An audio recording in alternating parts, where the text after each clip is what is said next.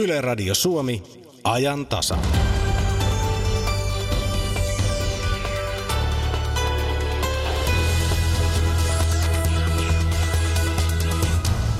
Viisarinmäki. Se on se, minkä yli nelostie Toivokassa menee. Mutta Viisarinmäki löytyy myös Tammelasta, Valkealasta, Hämeenlinnasta, Lapualta ja Pertunmaalta. Nimiarkisto.fi on osoite, jossa voi viettää tunnin tai tunnustetaan nyt ihan suoraan, että vuorokauden jos toisenkin selaamalla suomalaista paikan nimistöä. Ja me vietämme pienen hetken näiden paikan nimien kanssa. Kotimaisten kielten tutkimuskeskuksen erityisasiantuntija Toni Suutari on vieraana tässä ajantasassa. Joulusta tunnelmaa tähän lähetykseen tuo arkistopalamme, joka kertoo jouluseimistä. Kolumnisti Roope Mokka miettii, millainen voisi olla tulevaisuuden uskonto. Ja vielä kerran tänä vuonna ollaan vallattomasti valtiopäivillä. Aluksi tässä ajantasassa kysytään, onko tämän vuoden influenssarokote tehoton huti? Minä olen Kati Lahtinen. Tervetuloa ajantasan seuraan.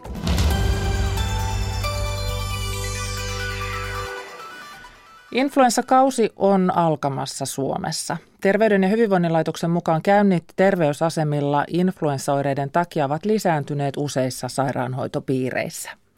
Influenssarokotteen suojausteho ei tällä hetkellä ole paras mahdollinen, sillä kiertävät influenssavirukset poikkeavat rokotteen sisältämästä viruskannasta.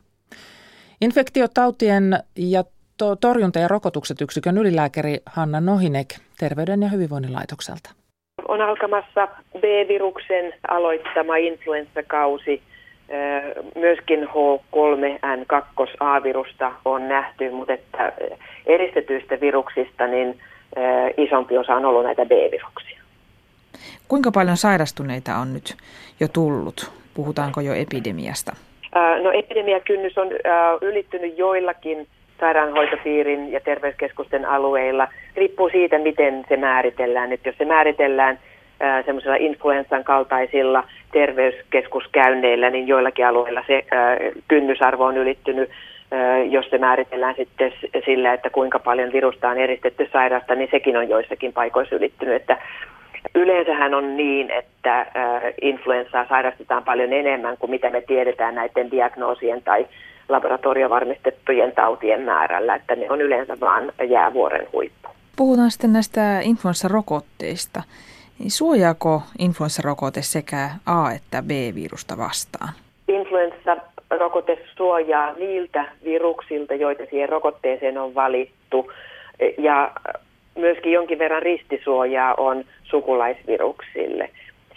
Kunnallisella sektorillahan meillä on käytössä niin sanottu kolmiarvoinen rokote, jossa on kaksi A-virusta edustettuna ja yksi B-virus. Yksityissektorilta on saanut sitten neljää virusta sisältävää rokotetta.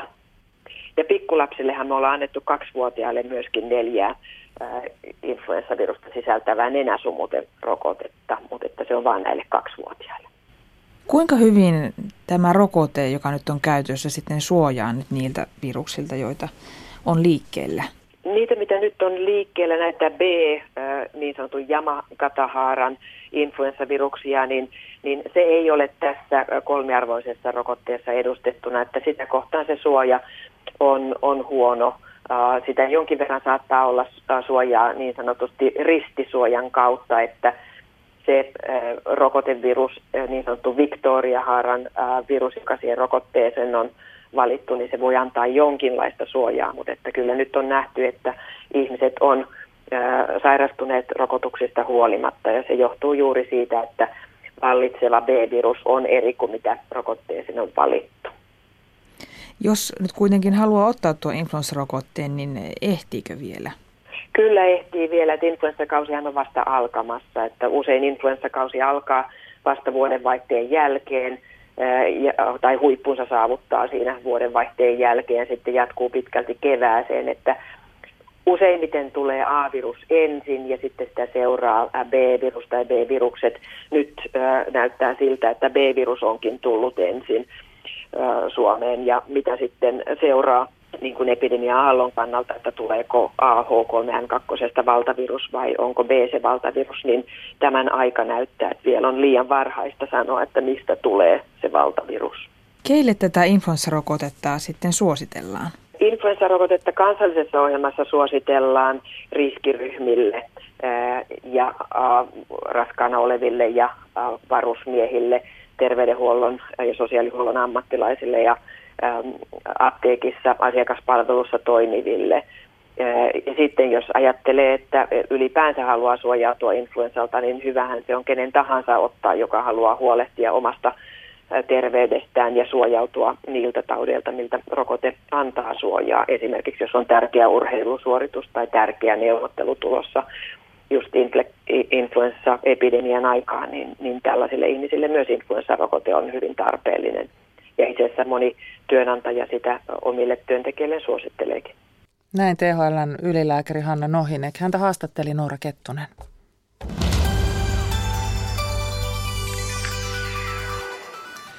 Kotimaisten kielten keskuksen nimiarkistoon on koottu aineistoja ensisijaisesti nimistön tutkimuksen ja nimistönhuollon tarpeisiin, mutta niistä on hyötyä myös muiden alojen tutkijoille. Näin virallisesti kirjoitettiin pari vuotta sitten Kielikello-lehdessä, kun nimiarkisto täytti sata vuotta. Tänä vuonna, kun Suomi täytti sata, tuo nimiarkisto avattiin kaikille kansalle digitaalisena osoitteessa nimiarkisto.fi ja se osui melkein jopa siihen itsenäisyyspäivän lähelle – tai likipäivälle, koska tuo tapahtui 11. päivä joulukuuta. Tervetuloa Kotimaisten kielten keskuksen erityisasiantuntija Toni Suutari. Kiitos. Siellä ö, nimiarkistossa on tällä hetkellä runsaat kaksi miljoonaa suomalaista nimeä. Mitä kaikkea nimiarkistossa on? Niemet, notkot, saarelmat. No periaatteena on ollut, että on kerätty kaikki paikan nimet, jotka talteen on vaan saatu. Tämä aineistohan on kertynyt tosiaan noin sadan vuoden aikana ja kenttäkeruu työn tuloksena, eli keräjät on kiertänyt ympäri Suomea talosta taloon, haastatellut paikallisia ihmisiä ja kirjoittaneet ylös tiedot niistä paikoista, jotka, joista tiedot on saatu ja ne on koottu sitten arkistoon – kaikkein aktiivisinta keruutoimintaa on ollut 5, 60, 70-luvulla ja nyt sitten kohti tätä päivää niin keruutoiminta on, on hiipunut.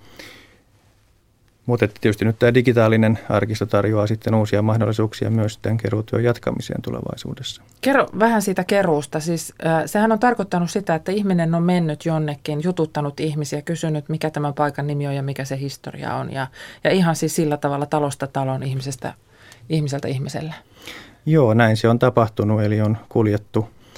On ollut esimerkiksi retkiä, että on lähtenyt alan opiskelijat vaikka kesällä kiertämään johonkin pitäjään ja siellä on sitten kuljettu ja haastateltu ihmisiä. On ollut kartta, muistiinpanovälineet ja, ja tota, kartan avulla sitten pyydetty ihmisiltä tietoja paikoista, että mitä nimiä he paikoista käyttävät ja mitä tietoa heillä niistä nimistä tai paikoista on.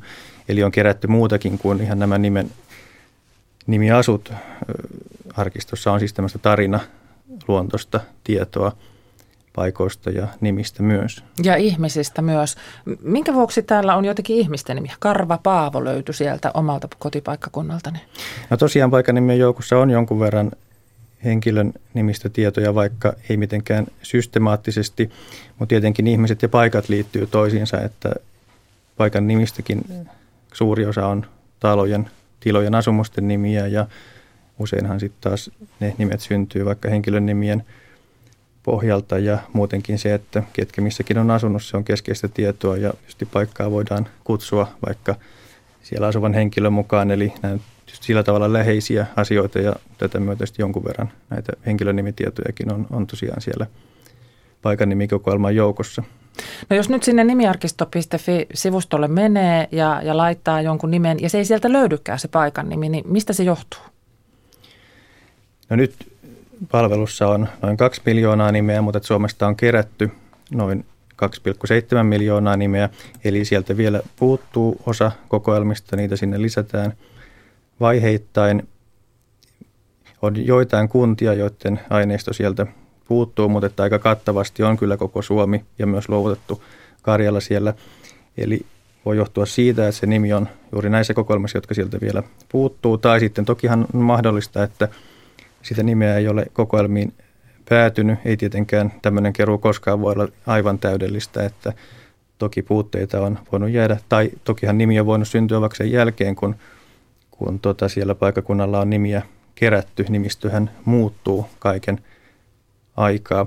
Ja sitten se on hyvä muistaa, että kaupunkien nimistöä ei ole systemaattisesti kerätty, eli suurten kaupunkien alueet on ikään kuin valkoisia täpliä toistaiseksi siellä palvelussa, että enemmän tätä maaseutumaista ympäristöä on aikanaan kartoitettu. Sillä tavalla näyttää vähän erilaisen Suomen tällä hetkellä, jos ajatellaan, että yleensä meillä tänä päivänä se on aika vahvasti sitä kaupunkikeskeistä sitten se, se keskustelu. Mutta siis tämä arkisto täydentyy koko ajan ja siinä on siis avautumassa myös mahdollisuus siihen, että, että jokainen meistä pääsee sinne kertomaan omia tarinoita liittyen näihin paikanimiin tai myös lisäämään niitä. Jo aika piankin meille tulee lisää ominaisuuksia tähän palveluun ja silloin eh, rekisteröityneet käyttäjät pääsee kommentoimaan tietoja, olemassa olevia tietoja. Siellä tietenkin voi olla epätarkkuuksia, halutaan täydentää niitä tietoja. Ja sijainneissa voi olla epätarkkuuksia, voi ehdottaa uutta sijaintia sillä paikalle tai tarkennusta siihen. Eli monin tavoin niin parantaa ja rikastaa sitä olemassa olevaa tietoa, mutta käyttäjät pääsevät myös sitten sinne lisäämään tietoja niistä nimistä, jotka sieltä vielä puuttuu.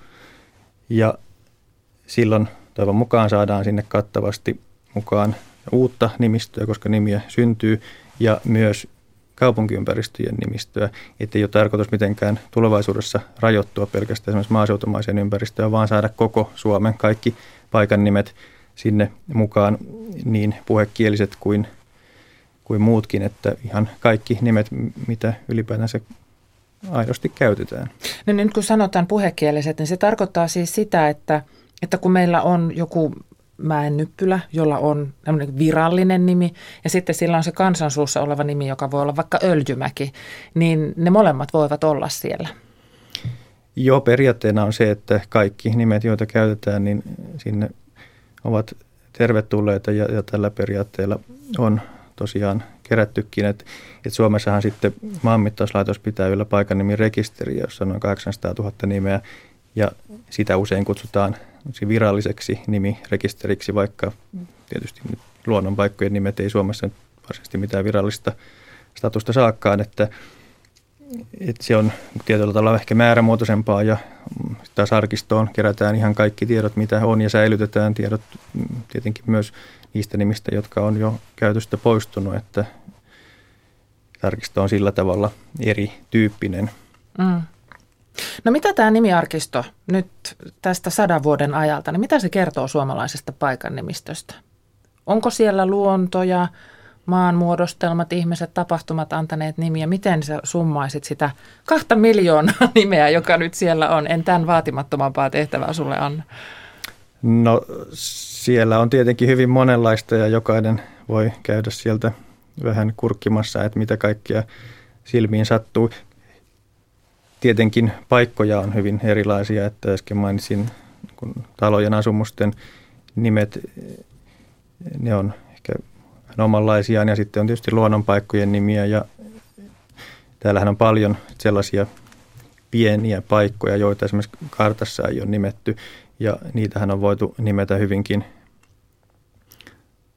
värikkäästi ja, ja muuten, että tota, sieltä voi löytyä varsin hauskojakin nimiä ja, ja sitten kun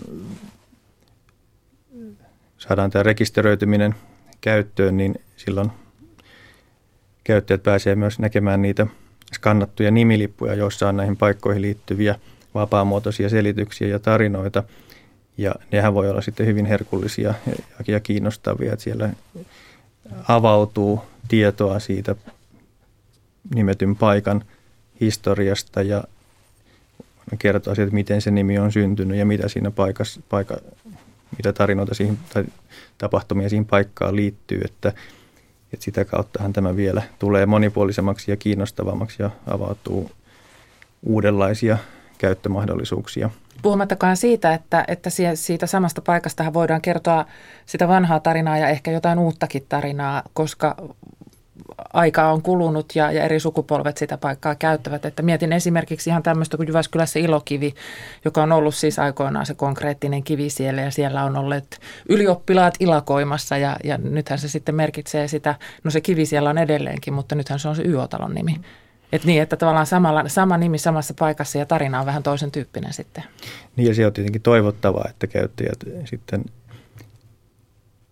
lisäävät kommentteja ja tietoa, koska tosiaan ympäristö ja nimistö muuttuu ja, ja tota, niin kuin nimi saattaa säilyä, mutta se paikan luonne voi muuttua ja toki siihen just voi tulla tällaisia uusia uutta tietoa siitä, että, että sillä tavalla saadaan pidettyä elävänä ja rikkaana tämä nimikokoelma, että se ei niin museoidu, vaan se elää tässä päivässä ja karttuu, jotta meillä sitten on tulevaisuudessakin kattava tieto suomalaisesta paikannimistöstä. Että tämähän on kansainvälisestikin katsoen aika ainutlaatuinen kokoelma hyvin systemaattisesti pitkän ajan kuluessa kerätty ja varsin kattava.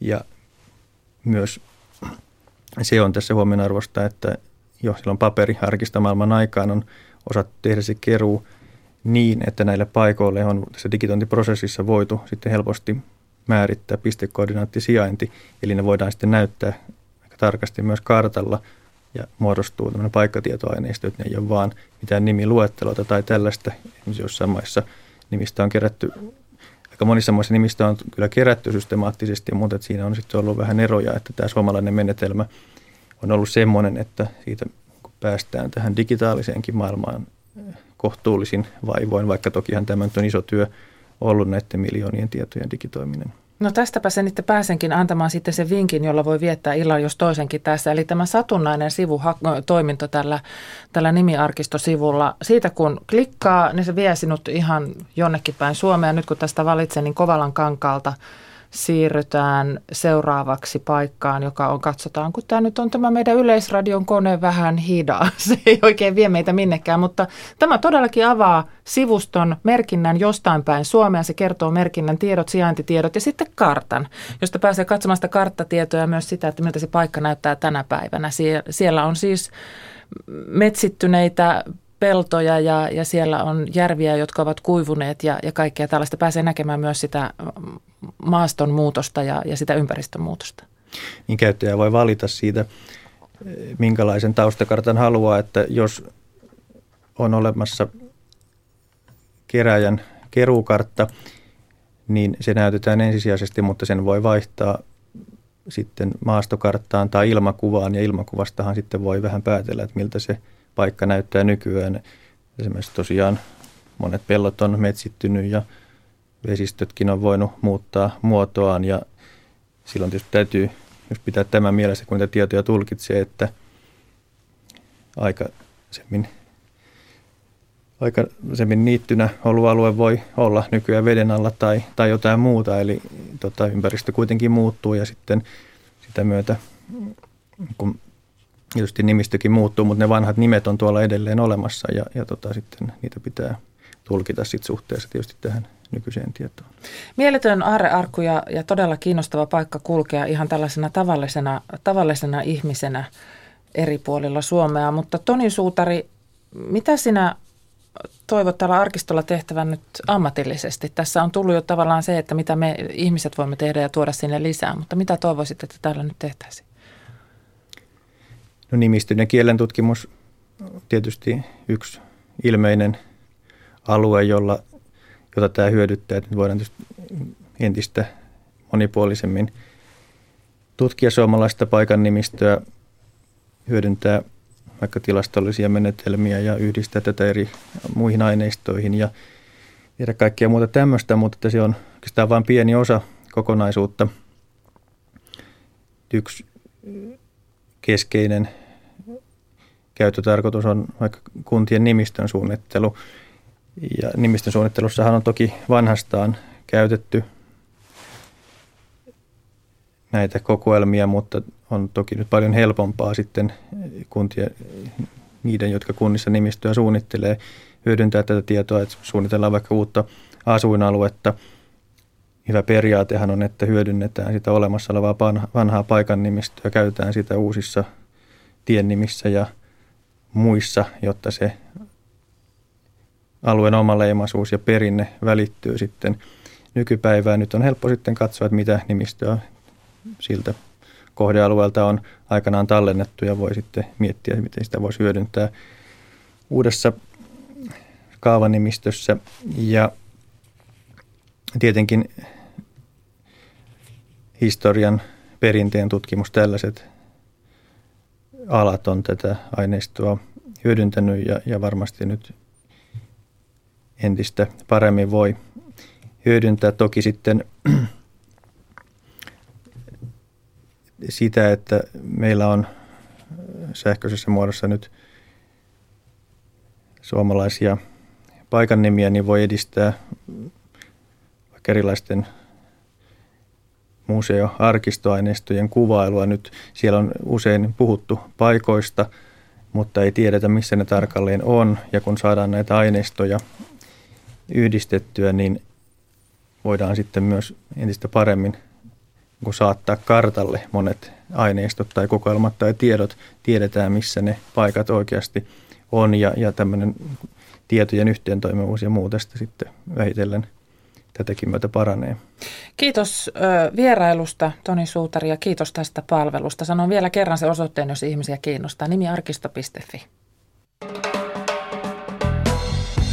Oletko Miika lukenut kansantiedettä historian sivuaineena? Onko tonttukurssi käyty jossain syventävissä? Valitettavasti, valitettavasti se kurssi jäi käymättä. Päivystävät dosentit podcastin jouluspesiaali. Suomalainen joulu on tästä hyvä esimerkki, että se on totaalinen pipolippis. Että se on nimenomaan se sekasotku pizza. Se on sellainen musta laatikko, mihin on kaadettu kaikkea. Nyt Yle Areenassa. Tämmöinen eklektis, pakanallis, uskonnollis, kaupallinen sekasotku on itse asiassa tällä hetkellä aidoin kristillinen joulu. Yle Podcast.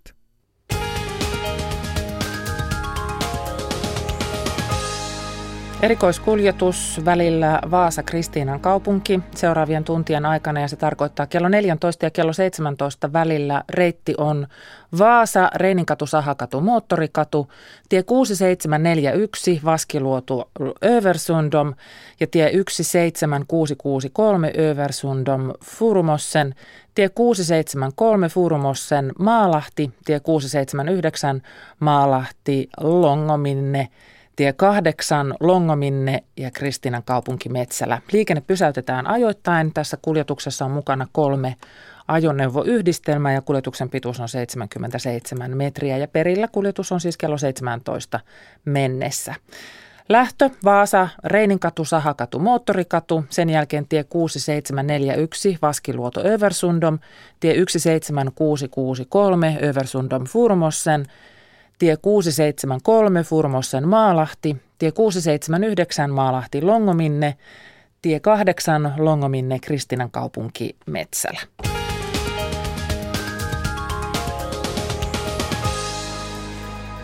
Ja kohta vedetään vähän henkeä ja pysähdytään jouluseimen äärelle.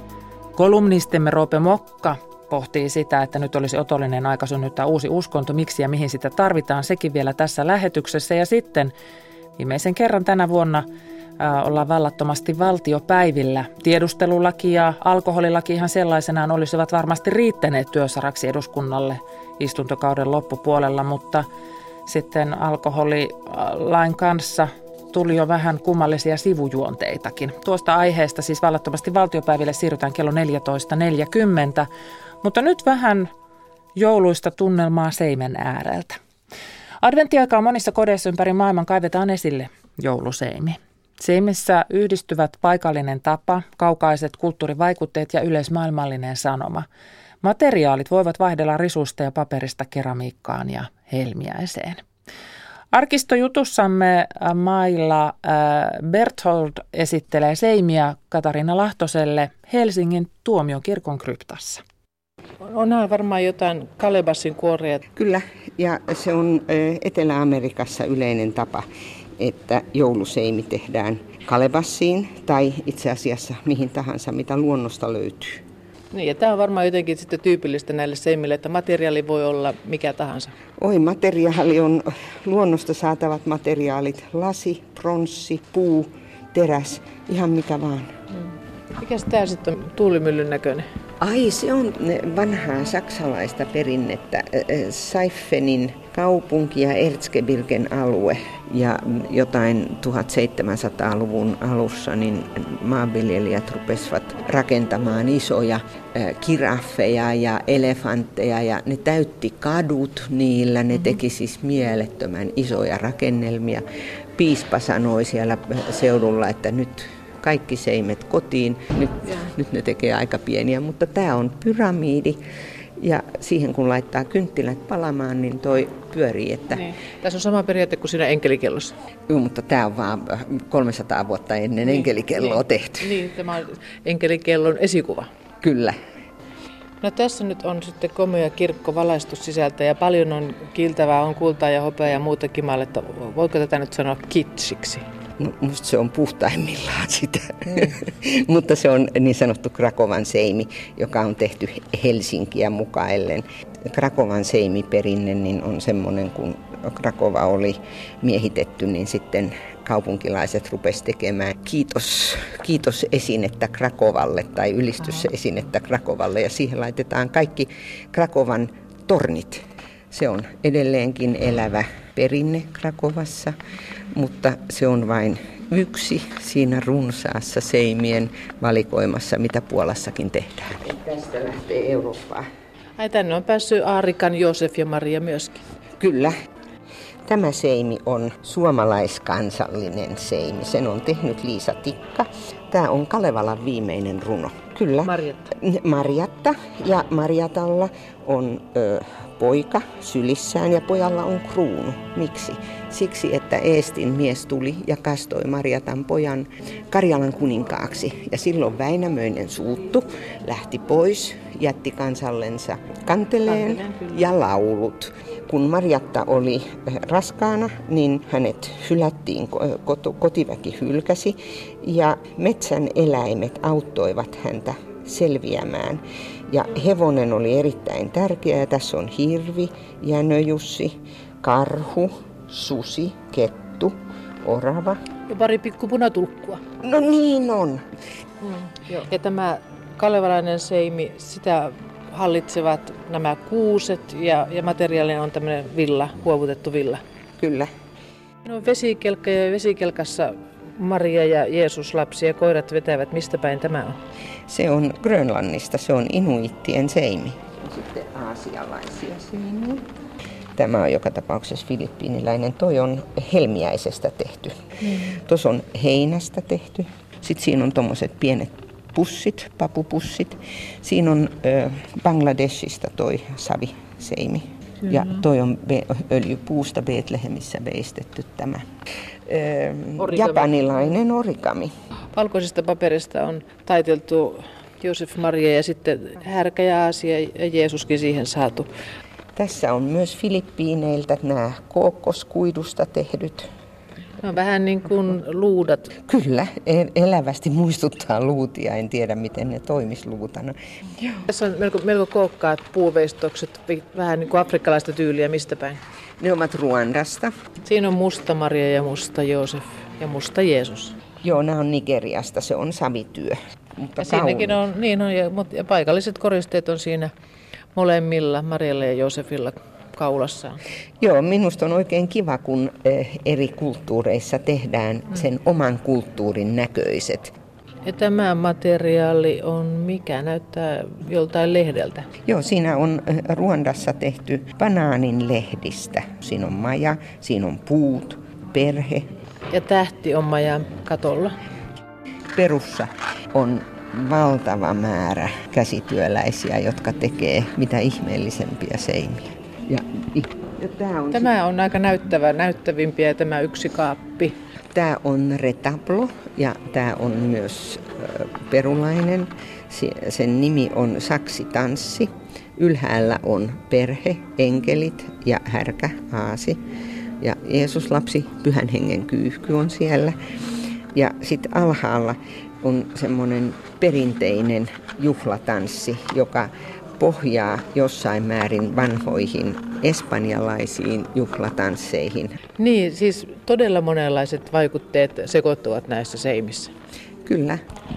Tässä on keramiikkaesineitä ilmiselvästi intiaanien. Joo, ne on perusta ja sipipo-intiaanien tekemät. Minusta nuo ihmiset on aivan, aivan jännittävät. Ne on niin kuin tyhjät astiat. Ja sitten nämä eläimet, jotka tulevat seimille, niin nämä intiaanit ei ole nähnyt ilmeisestikään härkää, eikä ne ole nähnyt aasia, niin niillä on ne omat eläimensä, mitkä he ajattelee ja laittaa siihen seimen ääreen. Mailla Berholt, täällä on nyt käynyt ilmi täällä seiminäyttelyssä, että kulttuurit todellakin näissä seimissä sekoittuvat, vaikutteet risteilevät merien yli edestakaisin. Minusta sitä kuvaa erinomaisen hyvin. Tuossa on tuommoinen amerikkalainen seimi, joka on paperi, joka on liimattu puuhun tai johonkin ja siitä tehty Tämmöinen seimen valmistaminen oli yleistä Itävallassa, Tsekeissä ja Etelä-Saksassa. Ja tuo nyt kuitenkin yksilö on, on sitten Amerikasta peräisin. Eli he veivät mennessään sinne Aivan. sitä kulttuuria, mikä heillä oli kotona. Tämä seimiperinne on siis ympäri maailman levinnyt. Miten alkuperäistä tiedetään? Jotenkin tulee kuitenkin Italia mieleen. Italia tulee mieleen ja, ja Franciscus Assisilainen, joka teki jouluyönä kirkkoonsa ensimmäisen seimen. Siellä oli elävät eläimet. Mutta välttämättä se ei nykyään siis liity pelkästään katoliseen kirkkoon. Oi ei toki, ei missään mm. tapauksessa. Että seimikulttuurille ominaista on Euroopassa ainakin se, että on näitä seimiharrastajien yhdistyksiä. Nämä yhdistykset, niin niissä on mukana kaikkien kirkkokuntien edustajia. No näissä seimissä Jeesus on mukana, mutta toisinaan se Jeesus tulee mukaan sitten vasta jouluna. No tämä on näyttely ja täällä on haluttu näyttää sitten ne seimet semmoisina, kun ne on kokonaisuutena, että mm, seimen esillepanossahan on hyvin paljon erilaisia tapoja, että jossain kirkossa laitetaan ensimmäisenä osiona enkelin ilmestyminen Marialle – sitten laitetaan Elisabetin ja Marian kohtaaminen, että aina vaihdetaan sen seimen osioita ja sitten saatetaan tehdä niin, että loppiaisena ei laiteta tietäjiä, vaan laitetaan vain lahjat. Adventin alussa, niin seimen kaikki hahmot voi ottaa esille olohuoneeseen. Ne on kaikki matkalla silloin mm-hmm. Betlehemiin. Ja sitten vähitellen, kun ne on tiellä vähän tar- tavallisessa elämässä, niin niitä siirretään lähemmäksi sitä mm-hmm. paikkaa, mihin se seimi sitten Aivan. tulee. No perheissä sitten varmaan on perintökalleus tämä seimi. Voi monessa eh, eurooppalaisessa eh, perheessä seimeä ei ensinnäkään rakenneta yhdellä kertaa valmiiksi, vaan se kootaan vähitellen. Tarkoitus ei ole, että kaikki hahmot on samaa sarjaa, koska sen seimen tulee myös näyttää ja osoittaa sen perheen kasvua ja kehitystä. Että missä ollaan oltu silloin, nostetaan sieltä ja, ja, näin. Sitten kun lapset lähtee kotoa, niin ne saa kotiseimestä osan mukaansa ja alkavat sen ympärille sit rakentaa omaa seimeänsä. Se, mistä kertoi Maila Bertolt. Ja nyt menemme keskiviikon kolumnistin parin. Hän on tulevaisuustutkija Roope Mokka. Hän miettii, millainen voisi olla tulevaisuuden uskonto. On ihmeellistä, ettei nykyaikana ole syntynyt merkittäviä uusia uskontoja tai hengellisiä liikkeitä.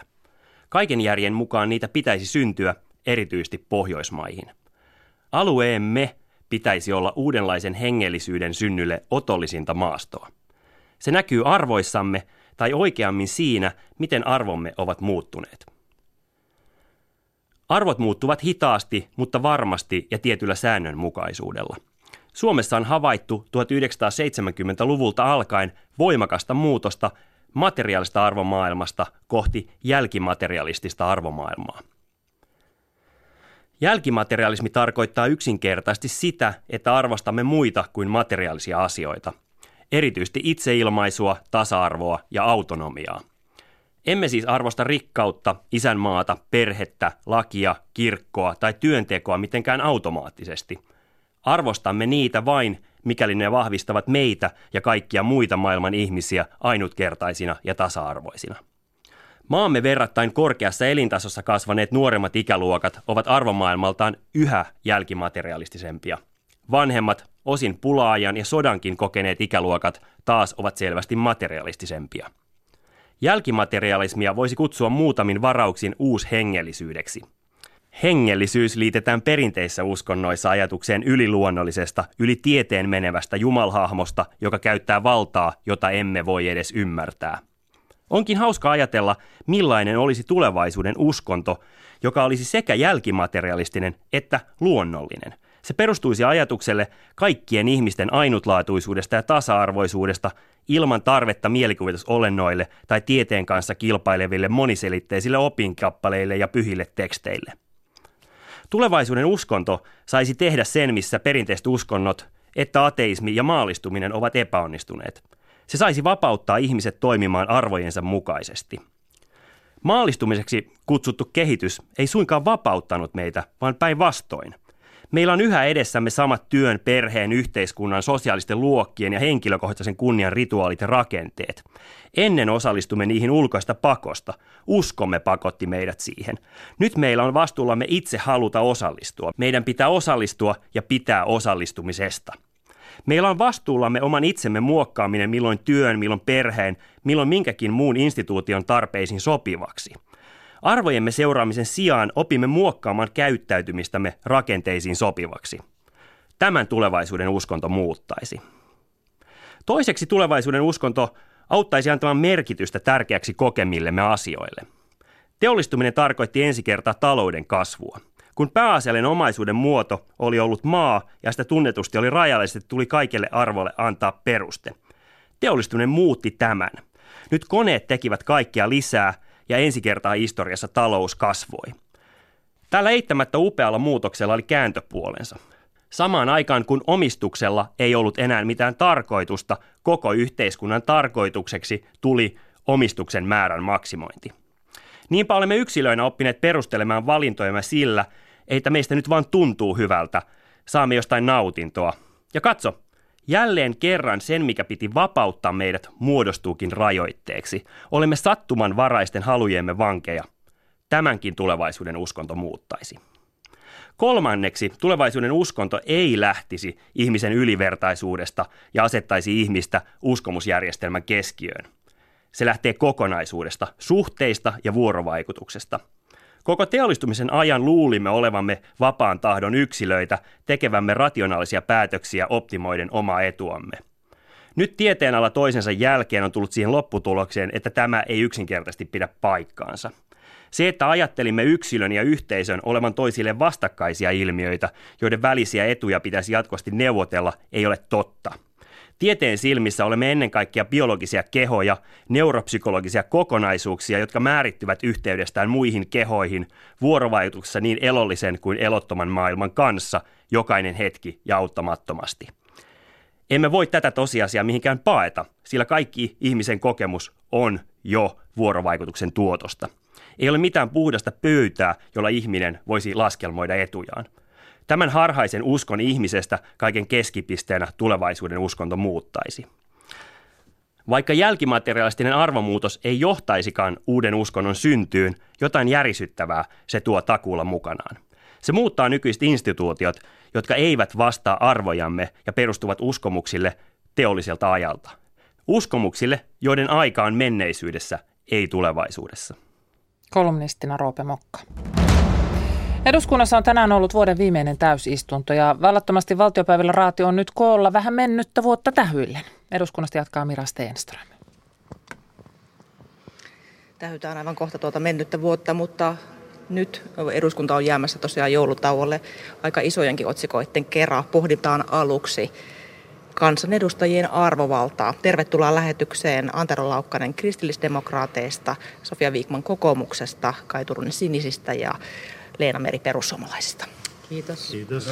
Tässä eduskunta kävi aivan hiljan Me Too-kampanjan tähdittämänä tai tahdittamana tällaista häirinnästä ja ahdistelusta keskustelun. Ja se ei valitettavasti viime viikon tapahtumia estänyt perussuomalaisten kansanedustaja Teuvo Haakkarainen käyttäytyi sopimattomasti kansanedustaja Veera Ruohoa kohtaan eduskunnan kahvilassa ja Ruoho on tehnyt asiasta rikosilmoituksen. Eduskuntaryhmältään Hakkarainen sai vakavan varoituksen ja puhemieheltä huomautuksen. Leena Meri, sinä olet perussuomalaisten eduskuntaryhmän puheenjohtaja ja tässä esimerkiksi tänään Helsingin Sanomien toimittaja Marko Junkkari on ihmetellyt tätä paitsi Hakkaraisen käytöstä myös eduskuntaryhmän päätöstä, niin miksi häntä ei ole erotettu? No me käytiin eilen ne perustelut läpi tiedotteessamme, eli tässä Veera Ruohon tapauksessa niin Teuvo Hakkarainen on oma-aloitteisesti tuonut tämän ryhmälle esille. Hän on pyrkinyt selvittämään tätä asiaa, hän on pyytänyt Veera Ruoholta anteeksi. Hän vielä ilmoitti eilen, että hän luopuu puolueen toisesta varapuheenjohtajuudesta ja sitten lisäksi nyt, kun vielä tässä ajattelee, kuinka paljon tämä on ollut julkisuudessa, niin kyllä mun mielestä siinä on ihan riittävästi rangaistusta yhdelle ihmiselle minun mielestäni niin kun meidän kanssa, kanssakollegoiden tehtävä jo ensisijaisesti täällä tuomitaan rangaista ihmisiä. Minusta tämä on ja ryhmän mielestä ihan riittävä rangaistus hänelle. Iltasanomat uutisoi vielä senkin eilen illalla kertoi, että Hakkarainen olisi käynyt vuosi sitten käsiksi edustaja Päivi Räsäseen. Sinulla itselläsi on lakitausta, olet varatuomari. Niin minkälaista esimerkkiä tässä näytetään muille työpaikoille? No en mä nyt tiedä, liittyykö se mun ammattiin niinkään paljon se asia, että tota, tämä olisi pitänyt hoitaa silloin, että itse olin ryhmän varapuheenjohtaja ja en tiennyt tästä asiasta mitään. Että Räsänen kertoi, että tänään jutteli Räsäsen kanssa, että hän on ottanut yhteyttä silloin Sampo Terhoon ja puheenjohtaja Soiniin ja ryhmälle ei kyllä ole tuotu tätä tietoa. Että tietysti tämä olisi pitänyt käsitellä jo silloin ja en ole Teuvo Hakkaraisen kanssa puhunut asiasta, joten en osaa ottaa kantaa, että mitä mieltä Teuvo on. Että yleensä en kauheasti halua kommentoida enempää ennen kuin olisi ihmisen itsensä kanssa puhunut. Kai Turunen, sinä olet entinen perussuomalainen, hänen, hänen puolekumppaninsa ja myös Hankaraisen puolekumppanin, niin mitä ajattelet tästä koko souvista? No, taidan nyt ihan ensi oikeasta sellaisen asian, että ainakin lehtitietojen mukaan, mä en tiennyt tästä Rasasen tapauksesta, mutta lehtitietojen mukaan Rasanen on ottanut yhteyttä silloiseen ryhmäpuheenjohtaja Terhoon ja sitten puhemieheen, ei, ei puheenjohtaja Soiniin. Hän itse kertoi sen no, tänään. No, Okei, okay. mä en tiedä, kun mä oon lehtitietojen varassa tässä asiassa ollut.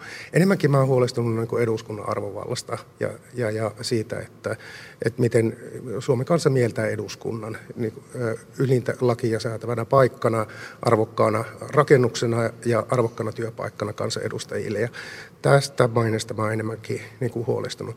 Sitten tämän niin kuin Teuvo osalta voi sanoa, että siitä kun nyt on rikosilmoitus tehty ja näin päin pois, niin katsotaan siitä. Mulla ei ole niin mitään lisää annettavaa niin tähän rangaistusjuttuihin ja näihin, näihin mutta tuota, huolissaan pikkusen eduskunnan arvovallasta. Sofia Viikon, miten teillä esimerkiksi olisi reagoitu tällaiseen käytökseen?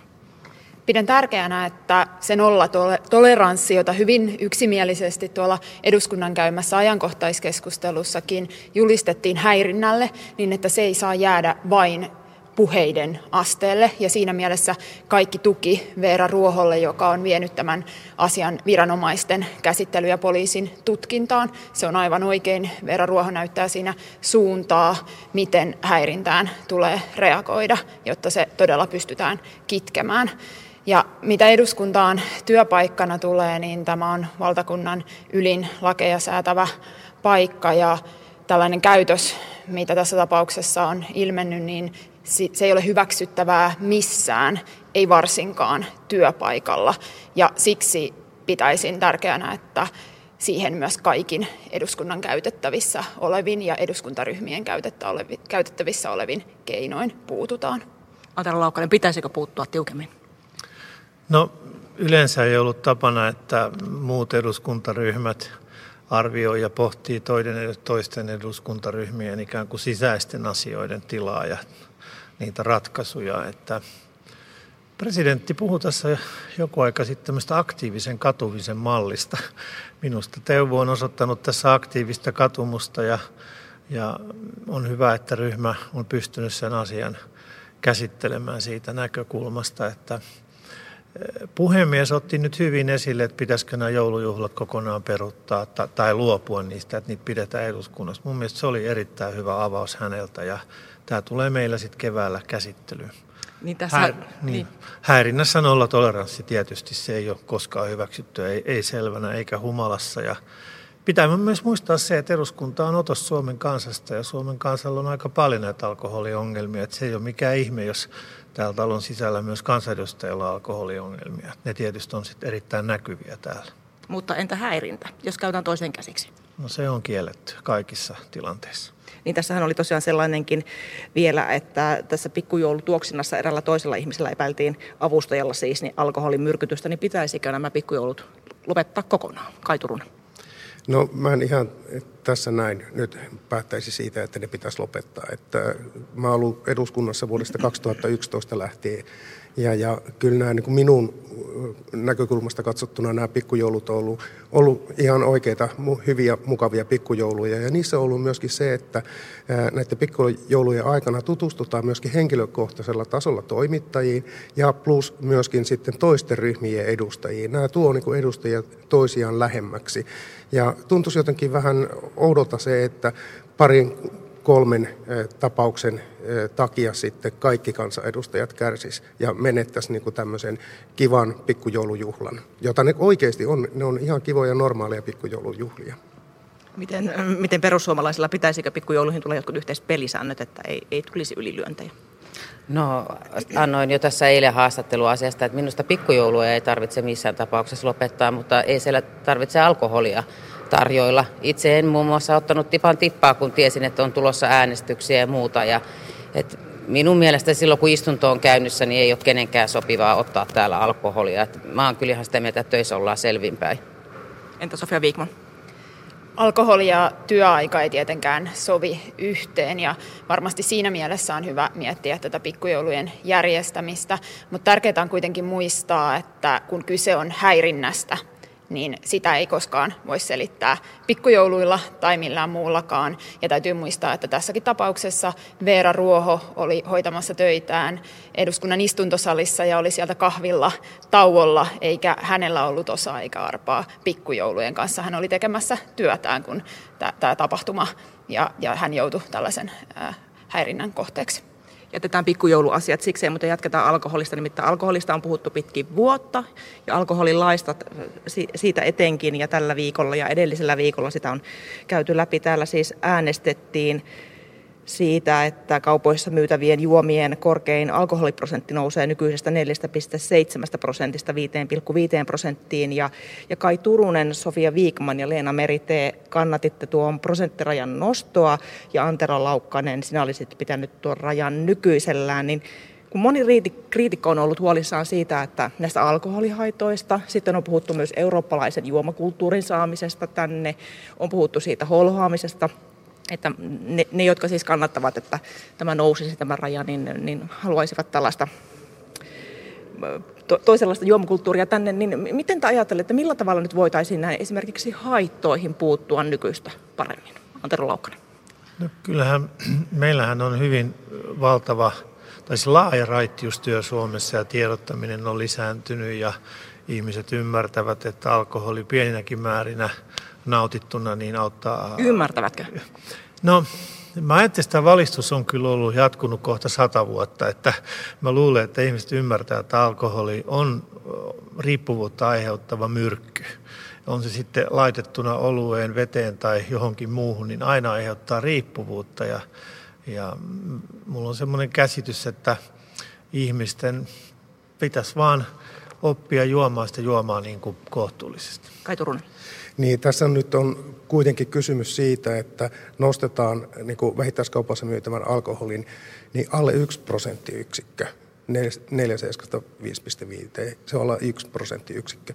Mutta tämä keskustelu on mennyt vaan tähän, tähän prosenttiin, kun itsessään tämä alkoholilain uudistus on mielestäni erittäin tervetullut ja erittäin iso uudistus. Siellä puretaan paljon byrokratiaa, tehdään niin kuin toimintaedellytyksiä suomalaiselle teollisuudelle, pienpanimolle ja niin paljon paljon kaikkea semmoista järkiperäistä uusia asioita, jotka tulee tämän mukana. Että tämä on niin hukkunut hiukan niin nämä kaikki muut tässä alkoholilaissa olevat asiat tähän pelkästään tähän prosenttikeskusteluun. Pitää nyt seurata sitten, että minkälaisia vaikutuksia siitä tulee, mutta henkilökohtaisesti itse mä en usko, että maailmanloppu nyt tulee, kun tämä astuu voimaan maaliskuun alussa.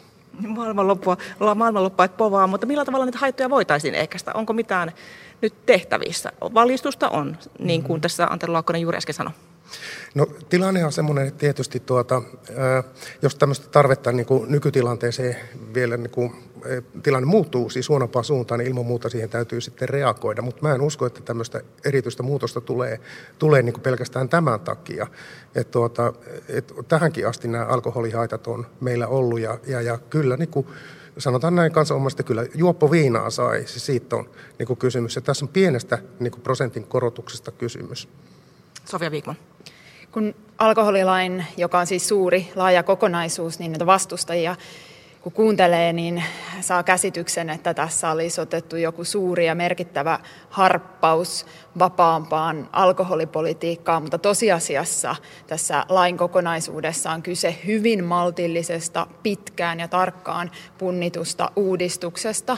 Ja yhtenä tarkoituksena siinä on myöskin se, että saadaan tätä Viron tuontia ulkomailta tuontia, joka meillä on siis merkittävä tällä hetkellä, niin äh, hillittyä ja silloin verot ja myöskin työpaikkavaikutukset tulee meille tänne Suomeen. Ja kun haitoista puhutaan, niin on ollut hyvin ongelmallinen se tilanne, että kun Virosta tuodaan niin merkittävä määrä alkoholia ja siitä me kuitenkin maksetaan täällä Suomessa ne alkoholihaitat, joita ei pidä vähätellä yhtään, niin on, on se kuitenkin Suomen kannalta hyvä, että me saataisiin siitä myös verotulot ja työtä tänne Suomeen, kun sitä alkoholia kuitenkin nautitaan. Ja tämä on yksi puoli tässä uudistuksessa, sitä ei, ei pidä vähätellä. Ja toisaalta tässä otetaan maltillinen askel kohti eurooppalaisempaa alkoholipolitiikkaa.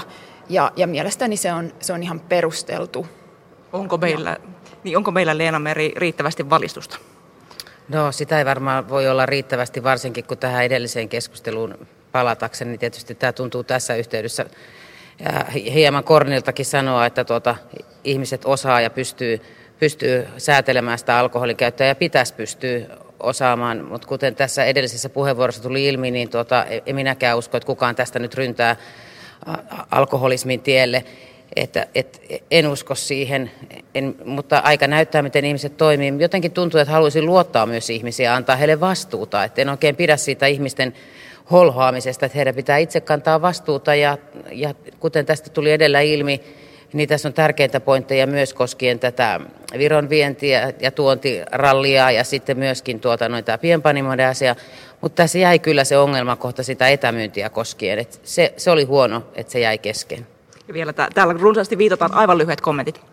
No kyllähän alkoholihaitat on ihan kiistattomia. Et joka kerta kun on vapautettu alkoholipolitiikkaa, niin haitat on moninkertaistunut ja niitä on saatavuuden lisääminen, hinnan laskeminen ja alkoholipitoisuuden lisääminen. Nämä kolme kun tapahtuu, niin vauriot on kansakunnassa nähtävissä parin vuoden päästä. Kai Turunen. Täällä on meillä siis alkoholilain muutoksella niin tuota, tällä on merkittävä elinkeinopoliittinen positiivinen merkitys.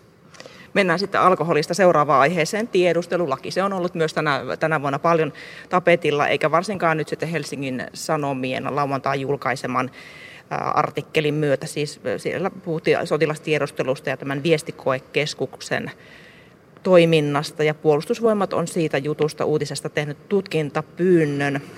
Nyt esimerkiksi Ruotsissa tiedustelulaitos FRA niin kertoo itsestään avoimemmin kuin meillä Suomessa viestikoelaitos. Niin pitäisikö meidän ottaa Ruotsista mallia, että avata tätä tiedustelulaitoksen toimintaa jotenkin sellaisella tasolla kuin voidaan, niin jotenkin yleisemmin koko yleisölle? Sovia Viikman.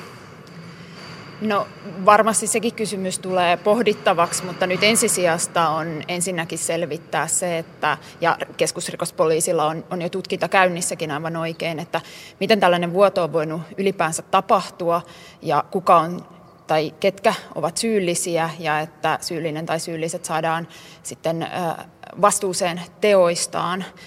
Ja sitten voidaan pohtia myös sitä, että miten, tai pitää pohtia, että miten jatkossa ei enää pääse tällaista korkean turvaluokituksen materiaalia vuotamaan. Se on meidän turvallisuuden kannalta aivan keskeistä.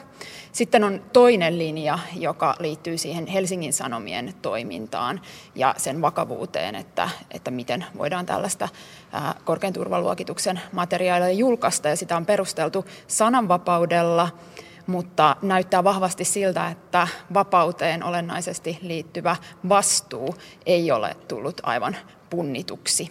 Onko tullut punnituksi, Leena Meri?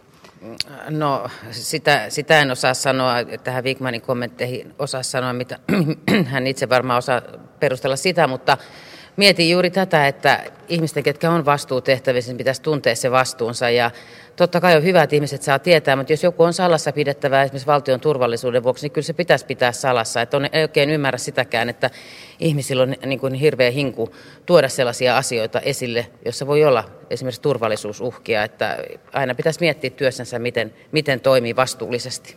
Vastuullisuutta Leena Meri kannattaa, mutta että pitäisikö tällaisella avoimuudella, eikö sillä voitaisiin vuotoja estää esimerkiksi? Kai Turunen. No tuota, mä lähtisin tässä siitä, että mä en oikeastaan niin syytä millään tavalla mediaa siitä, että media on julkaissut. Se on oikeastaan median tehtäväkin julkaista asioita. Mutta sitten se vakavan puoli on se, että jos meillä viranomaiset on sopinut, että joku asia on salainen tai erittäin salainen, niin, niin kyllähän se niin on, että niitä tietoja ei sitten julkaista. Ja mun mielestä on aika tärkeää että nyt selvittää se tietovuotaja, kuka se tietovuotaja on, ja, ja korjata käytäntöjä ja rangaista vuotaja. Antero Laukkonen. Minusta median harkintakyky petti täysin tässä. Että jos joku asia on erittäin salainen, niin silloin ei pidä lähteä median siitä, että heillä on joku erityisoikeus ymmärtää, miksi se on salainen, ja vielä vähemmän heillä on oikeutta julkaista sitä. Sofia Viikman Viittilöi. Tiedustelu on Suomen puolustuksen etulinjaa ja tietysti se, minkä viranomaiset voivat avoimesti toiminnastaan kertoa, se kannattaa kertoa, mutta meillä on ja meillä tulee, kuten kaikilla valtioilla, jotka puolustuksestaan huolehtivat, niin jatkossakin olemaan sellaista korkean turvaluokituksen tietoa, joka on Suomen turvallisuuden kannalta oleellista, että se ei joudu ulkopuolisiin käsiin. Ja ja tässä mielessä on tärkeää, että meillä jatkossakin turvaluokitettu tieto, joka sellaiseksi lain nojalla määritellään, niin pysyykin sellaisena. Ja aivan lyhyesti Kaiturunen. Niin tässä on nyt jo sellainen asia, että ei, niin virkamiehet tai valtiovalta ei voi estää sitä, eikä pidäkään estää sitä, että mitä media julkaisee. Se on median tehtävä julkaista ja tehdä se harkinta siellä. Meidän tehtävä on estää tietovuodot. Kiitoksia teille tästä keskustelusta. Paljon olisi ollut asiaa, mutta nyt toivotan teille kaikille oikein hyvää joulua. Kiitoksia Leena Meri, Sofia Viikman, Kai Turunen ja Antero Laukkanen. Hyvää joulua. Hyvää joulua. Hyvää joulua. Kiitos, hyvää joulua sinnekin. Ja Mira Stenström oli toimittajana. Huomenna on vuoden lyhin päivä ja ajantasassa tuo vuoden lyhin päivä on omistettu lyhyt elokuvalle. Pop-up-elokuvateattereita on huomenna ympäri Suomea aina äkäs lompolua myöten ja suurin näyttämä on Yle Teemalla kello 21 alkaen. Tästä puhutaan aamupäivän ajan tasassa.